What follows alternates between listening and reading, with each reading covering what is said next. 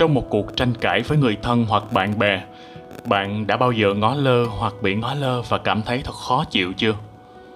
Trước khi nhận định rằng liệu họ có đang sử dụng silent treatment với bạn hay không, điều quan trọng là phải biết khi nào nó trở nên bị lạm dụng.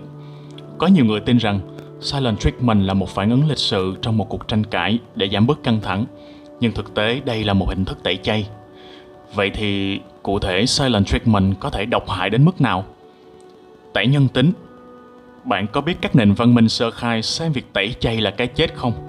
Bởi vì nó được hiểu là sự khai trừ con người ra khỏi xã hội, trong khi con người là những sinh vật sống theo bầy, duy trì các mối quan hệ với nhau để hình thành nên một xã hội. Theo một nghiên cứu năm 1976, đối xử với một người thấp hơn cả con người sẽ dẫn đến việc người đó cảm thấy mình kém văn minh hơn và dần xa lánh con người hơn. Thao túng cảm xúc nếu bạn đã từng là nạn nhân của silent treatment, có thể bạn đã nghi ngờ về sự hiểu biết của mình không ít lần. Nhiều nhà tâm lý học phân loại silent treatment là một hình thức thao túng để kiểm soát cuộc trò chuyện, khiến nạn nhân phải đặt câu hỏi rằng mình đã làm gì sai. Do đó, silent treatment là một hình thức lạm dụng tình cảm. Biểu thị sự từ chối Trong cuộc tranh luận, bạn rất dễ biện minh rằng sự lạnh lùng và bình tĩnh của mình bằng cách sử dụng silent treatment như một cách để giảm căng thẳng đang leo thang. Nhưng trên thực tế, điều này càng làm trầm trọng thêm các vấn đề và người còn lại sẽ cảm thấy bị từ chối hoặc tệ hơn là bị tẩy chay.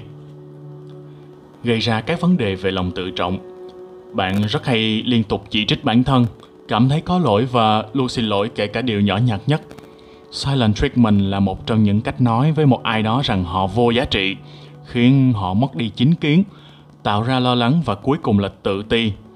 Một nghiên cứu từ University of Sydney chỉ ra rằng sự tẩy chay lặp đi lặp lại có thể dẫn đến sự phát triển của chứng trầm cảm, rối loạn ăn uống và thậm chí là tự tử.